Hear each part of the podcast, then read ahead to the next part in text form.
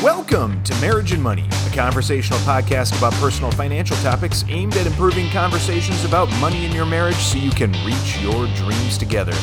This is a weekly discussion brought to you by a seemingly financially incompatible couple bonded by the legal contract of marriage.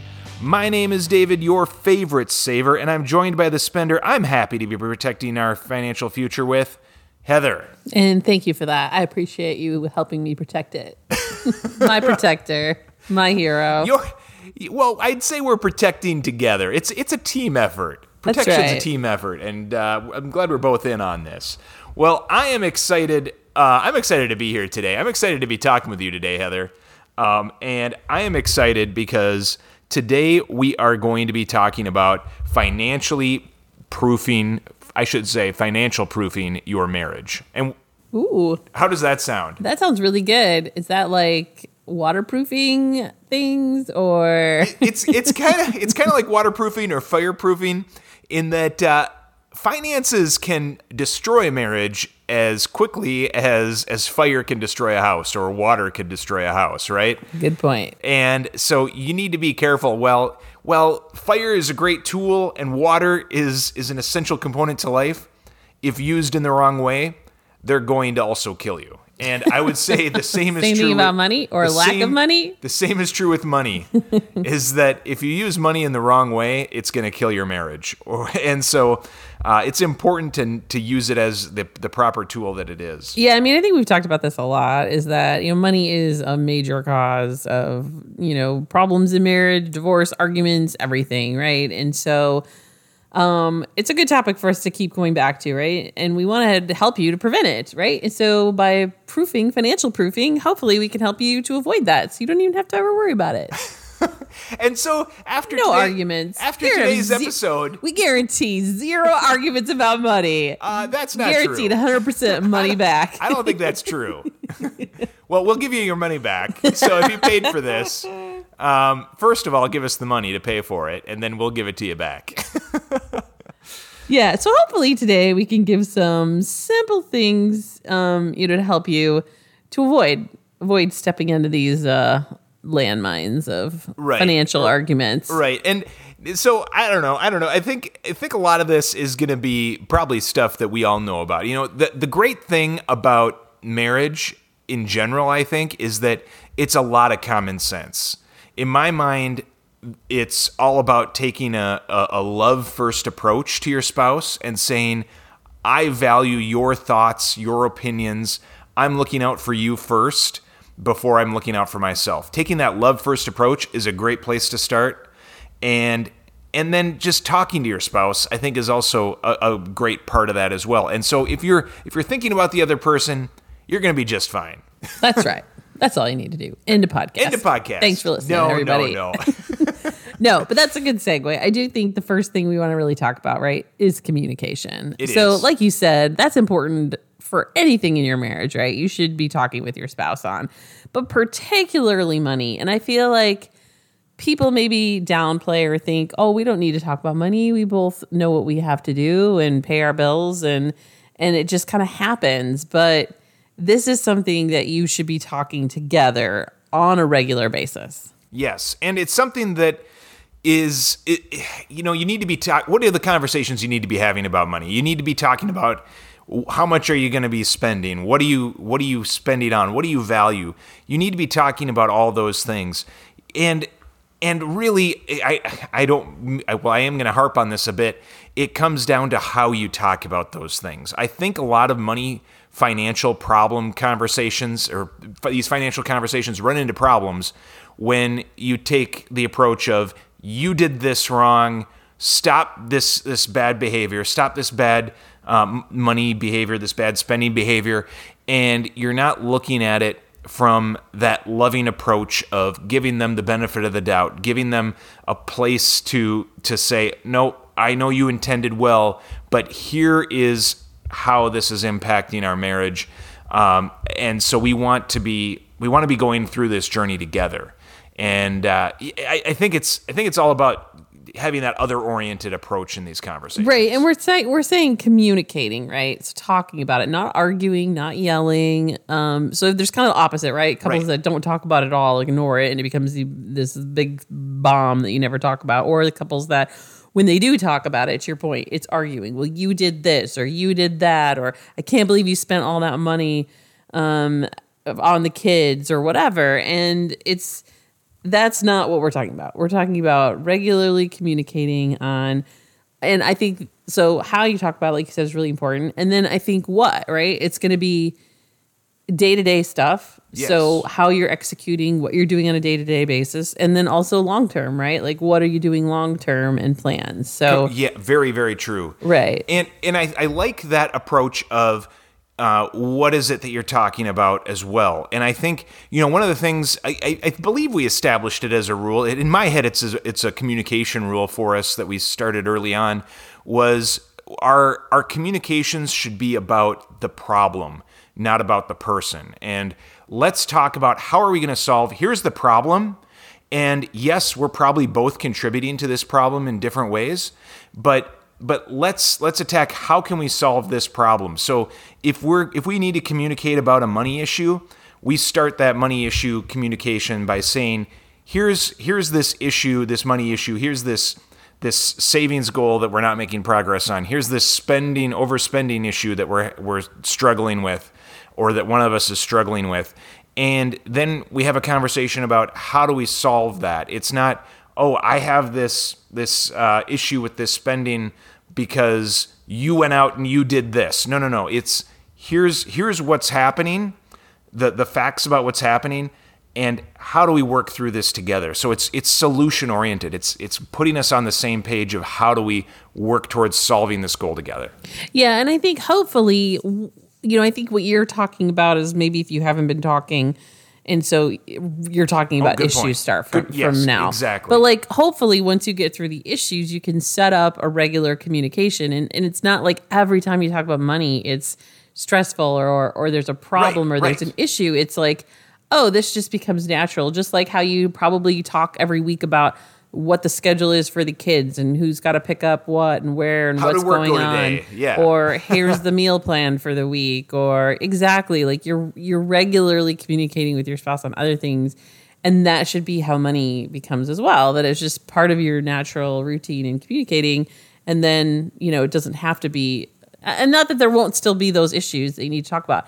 And I think that's another key thing we've talked about too, is like, if there is one of those things, maybe it's, hey, we need to talk about saving for the kids' college, or I want to talk about vacation. I think it's good to maybe give your spouse a heads up, like, hey, I want to talk about this, and can we set some time aside? So A, you're not catching them off guard, and then B, you can come prepared and know, okay, this is the time we're going to set aside and talk about that issue. Yeah, because once this, I completely agree, and because once this becomes a topic that isn't scary, once you work past that, then making that norm isn't that big of a deal, because you're talking about little adjustments or little events that are happening. You're not bottling it all up and saving it for the end of the month or the end of the year or one big blowout. You're working through those things as they come up throughout the week even. Right, which leads into the next suggestion we have on how to financial proof your marriage is putting systems in place. And the communication is a great example of a system you can put in place. So if you have a regular, I think we've talked about this on other episodes, like if you have a regular time, maybe you need it to be weekly or maybe monthly. For us, we have a set aside time once a month, but that doesn't mean there aren't things that come up during the week. I mean, literally just yesterday, we had a money conversation about a vacation and a trip and, hey, should we be going on this trip? And we have the vacation fund. Is this where we want to spend it on? So it's not like you can't have those one-off, but I do think it helps to have a regularly scheduled, weekly or monthly or however much. I would suggest it, the minimum it needs to be monthly. But anyway, that's an example of one system that you can set up to help. And that system's also been helpful for me because then I'm ready for that conversation too. It's not like I'm just going through my day and blindsided by, oh my goodness, we got to sit down and have this big money talk. And it's not even that big of a money talk, but it helps me to get me in the right mindset, knowing oh yeah, okay, here's the date that's happening. We've planned this. It's part of our routine. I know what's coming. No surprises, like you said. I don't like surprises when it comes to money. Honestly, either good or bad. I want to know what's happening with my money. So yeah, and having those systems in place, especially the budget conversation, is really important. I think one other thing that's helped has been us just having conversations about how we're going to handle our finances. What is it that we're going to set up? What are the basically, again, it gets to those expectations and the rules of in our marriage. What are the rules of how we want to spend money, how we want to save money, how we want to kind of have money flow through our bank accounts? What are the rules around that? And having that knowledge has been really helpful for me. Yeah, I mean, I think that's really important to set up before you even get married. A lot of people don't even talk about that, but to determine how are you going to do your finances? Are you going to combine your money? Are you going to keep it separate? Who's going to pay the bills? And the interesting thing about that is it constantly changes. Like, we've had adjustments to how we do our finances.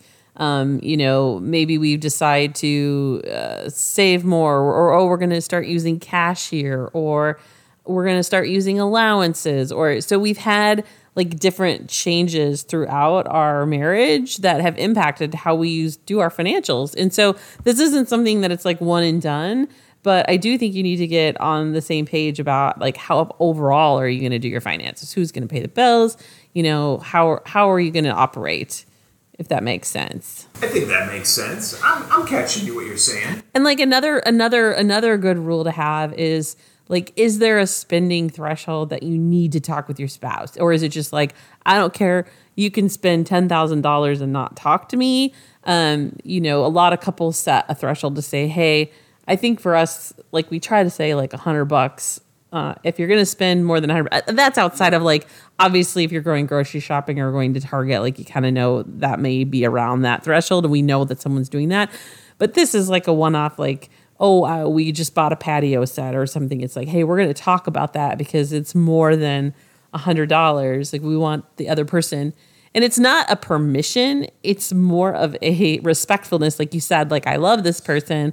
I want them to know, hey, I'm doing this just to let you know, are you okay with it, right? Yeah, and part of it, and this might seem crazy to some people, but part of it for me too is I don't think I should probably be going and spending $99 on stuff for me every day of the month, right? Or even every week, and not tell Heather because it's like, it's less than $100, so I can just go and buy this for me and that for me and this other thing for me. And it's like, well, no, that now this isn't about the legalism of I'm below the threshold so I can do whatever I want. It's about respect for your spouse, and the whole reason this is there is a reminder to say, I want to bring my spouse along on the conversations, on the thoughts I'm having about where we should put our money, and that's part of the conversation with this as well, is what's the intention behind that rule. It's not just we got a rule because we want to limit each other and we want to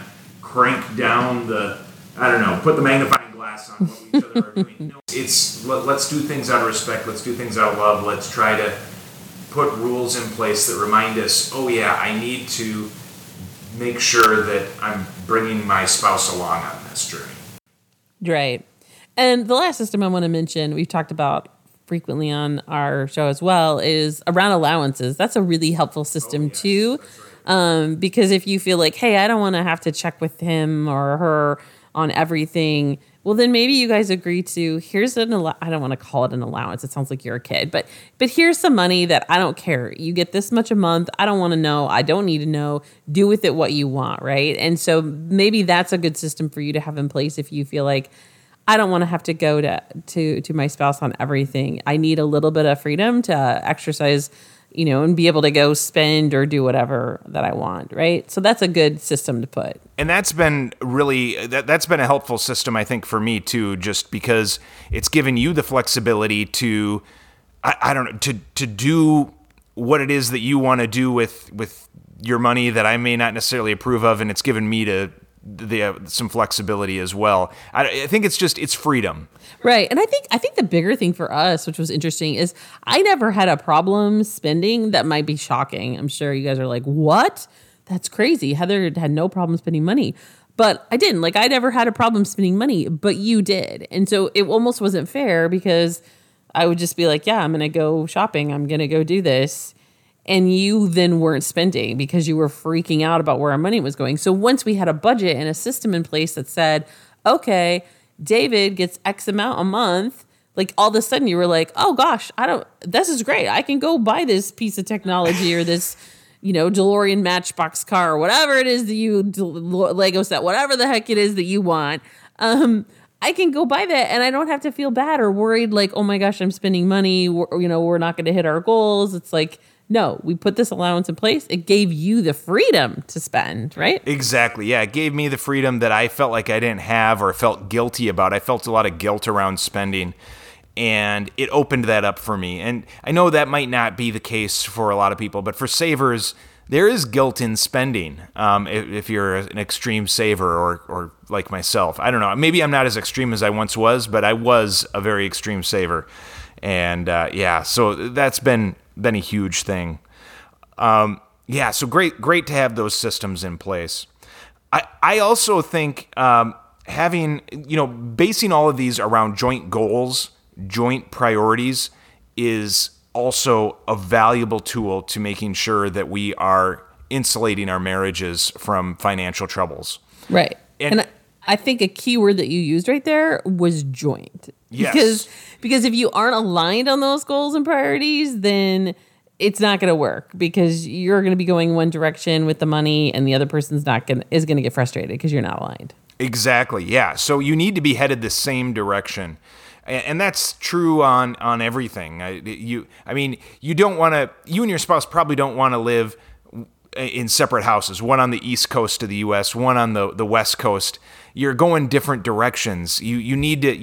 You live together for a reason because you want your lives to be paired. You want your lives to be going the same direction. So why not have your finances go the same direction? Why not point everything in your life in the same direction? And that starts with, what are our goals? Let's make sure our goals are focused and your money will follow your goals. Yeah, exactly. I mean, that's just a great starting point. It's like, what are we doing in life? What are we trying to do? What are we working towards? And once you get online, a lot of this stuff will fall in place because it's like, okay, we agree this is where we want to go. Then it kind of helps dictate where your money's going to go, right? And so it also makes it easier because if you don't have a goal or direction or priorities, then it's just kind of like your money's just getting spent. You don't even know where it's going or whatever. And so, A, it makes it easier because it's like, okay, very clear. This is how much we're trying to save. We're saving this for our kids' tuition. We're saving this for retirement. We've got goals on spending. I mean, it really helps it. Okay, well, now the plan kind of writes itself, right? So, I mean, if you can get alignment there, that really is the starting point. We should have started there, actually. Well, I don't know. All of these are really good. The point is yeah. You need communication in order to set your priorities. True. Maybe it should have been second. Maybe you can edit this and reverse the order. Just kidding. Not a bad idea. Yeah. Priorities, critically important. Goals, important. Make sure you have those in place. That's where it all begins. But there are some examples I think that we could call out as well. So, this we've been talking pretty high level, but these are things that you deal with on a daily basis that could start arguments that just maybe it doesn't destroy your marriage today, but it erodes as these arguments happen time and time and time again. And I'm not talking about like big things like, oh my gosh, I'm spending, you gave the example of going off and spending $10,000 without talking to your spouse. I'm talking about things like going to Target and spending maybe $250 on things and finding out then that like half of those things we didn't even need to buy. Maybe. So I think this is good. Like, let's walk through, like, to your point. That's a great example. Like, we've talked high level, like, yeah, systems, goals, okay, fluffy duffy, Heather and David, how does that really work? Like, we don't believe you. So that's a great example. And probably an example from our life. Not recently. Not calling out names of who would have done the spending on that one, but one of us could have been in a situation where that happened, and yeah, right. And pick your poison. Maybe it wasn't Target. Maybe your thing is Hobby Lobby, or I don't know, the auto parts store. I don't care. Amazon. Anyway, the point is, your spouse spends money. You thought it was a lot of money, probably stuff that wasn't needed. So, great example. So, I pretty much think all three of the things we highlighted would have avoided this argument. So, first of all, if you're aligned on your goals and where you want your money to go, then you're probably working towards together, and you have a budget that says, here's where our spending and our money is going to go into different buckets because we're working on these goals together, right? Right. So, either that wasn't budgeted, or someone, wasn't following the path, right? So if you had that, you'd be okay. And you'd probably be having those conversations to say,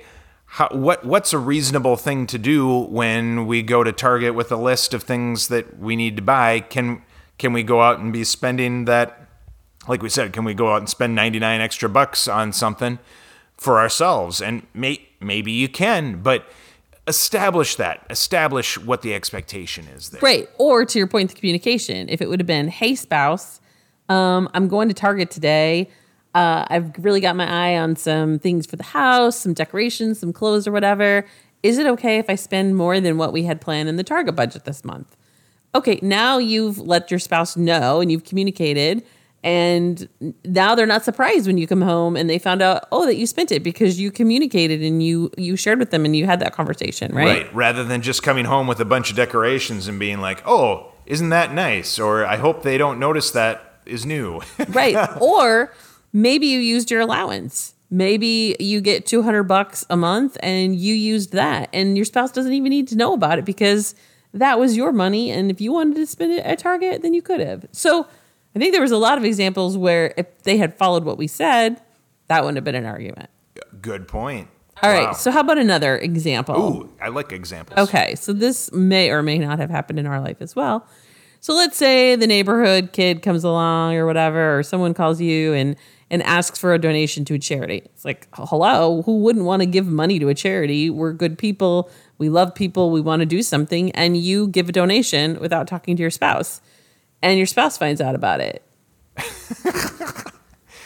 Has that happened before? I don't know.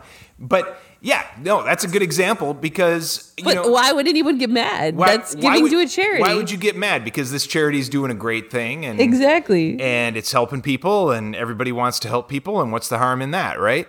Well, the harm is that perhaps it wasn't discussed. Perhaps we have a charitable contribution designation already saying this is how much we're giving in charitable contributions this year. And this was a discussion that a donation that happened outside of that, in addition to that maybe was outside of it. And I think this is great because I think we set up a system, or maybe not a system, but to combat this, we have a miscellaneous charitable contribution bucket now in our budget, where we say, hey, we've said that we identified that we had concerns with this area. This is something we know we want to do throughout the year. How much do we want to give to miscellaneous items that pop up through the year, and then make sure that we track against that. Right. That's been an awesome solution for us. Yeah, I think that's a great example of a system. It's like, so you can set these up as they go. Like if you run into something and you're like, why are we having an argument about this? What's something we can do to fix it? And that's a great example. Like it was like we both wanted to give money, but we had identified, this is where our money was going. And so when these one-off things came up, it would be like, hey, this isn't in the budget. We didn't plan for this, but we want to be able to do it. And so you're exactly right. We were like, all right, let's put so much aside every month for these. We know it's going to happen. We know surprise stuff is going to happen. Generosity somewhere. Right. Exactly. Yeah. And then we've certainly seen friends, seen people that we've interacted with struggle with what to do with their bonuses, right? And we've heard bonuses are an issue. And I think we've even had these conversations around, oh, well, it's my bonus, so Should I be able to spend that on myself? But a lot of people, they don't even have that conversation. So they just go ahead and say, well, it's my bonus from work or from wherever. It's my this extra money. I'm just going to go ahead and spend it. And then their spouse doesn't find out till later. And ooh, that's not good. So right. So this one, I think the first thing we talked about, communication, right? So, and also determining what you're going to do with your financials. So I'm not going to tell you the right or wrong way. There is no right or wrong way to do your bonus. The right way is to get aligned with your spouse. Very true. That is the only way. You guys may say, yep, you get to keep your bonus, I get to keep mine. Or nope, this all goes to the family money and we've got goals. Or hey, we're going to split it evenly. I don't care. You can do whatever you want as long as you and your spouse are aligned. So this one is really big to determine how you're going to set it up. What are you going to do when this comes up? And talk to your spouse about it. And again, like with us, this has changed, right? Sometimes we've been like, hey, we're trying to pay off the house. And so all of our bonuses was going to that. Then we got to a place where it's like, the house is paid off. It's like, well, hey, we should have a little fun with this bonus, right? And so we'd be like, let's keep a little bit instead of throwing it all to investing or saving. So, I mean, again, if you keep communicating, it doesn't mean that just because you decide to do this today, you know, it doesn't change. But the important part is that you have a plan and you know what's going to happen. Exactly, yes. And you're aligned. Yes. Yeah, being aligned is critical. All right, so we want you to continue this conversation with your spouse or significant other. We want you to make sure that your marriage is financially proofed. So what is one thing you could change in your marriage about how you handle your finances that would reduce arguments or stress about money?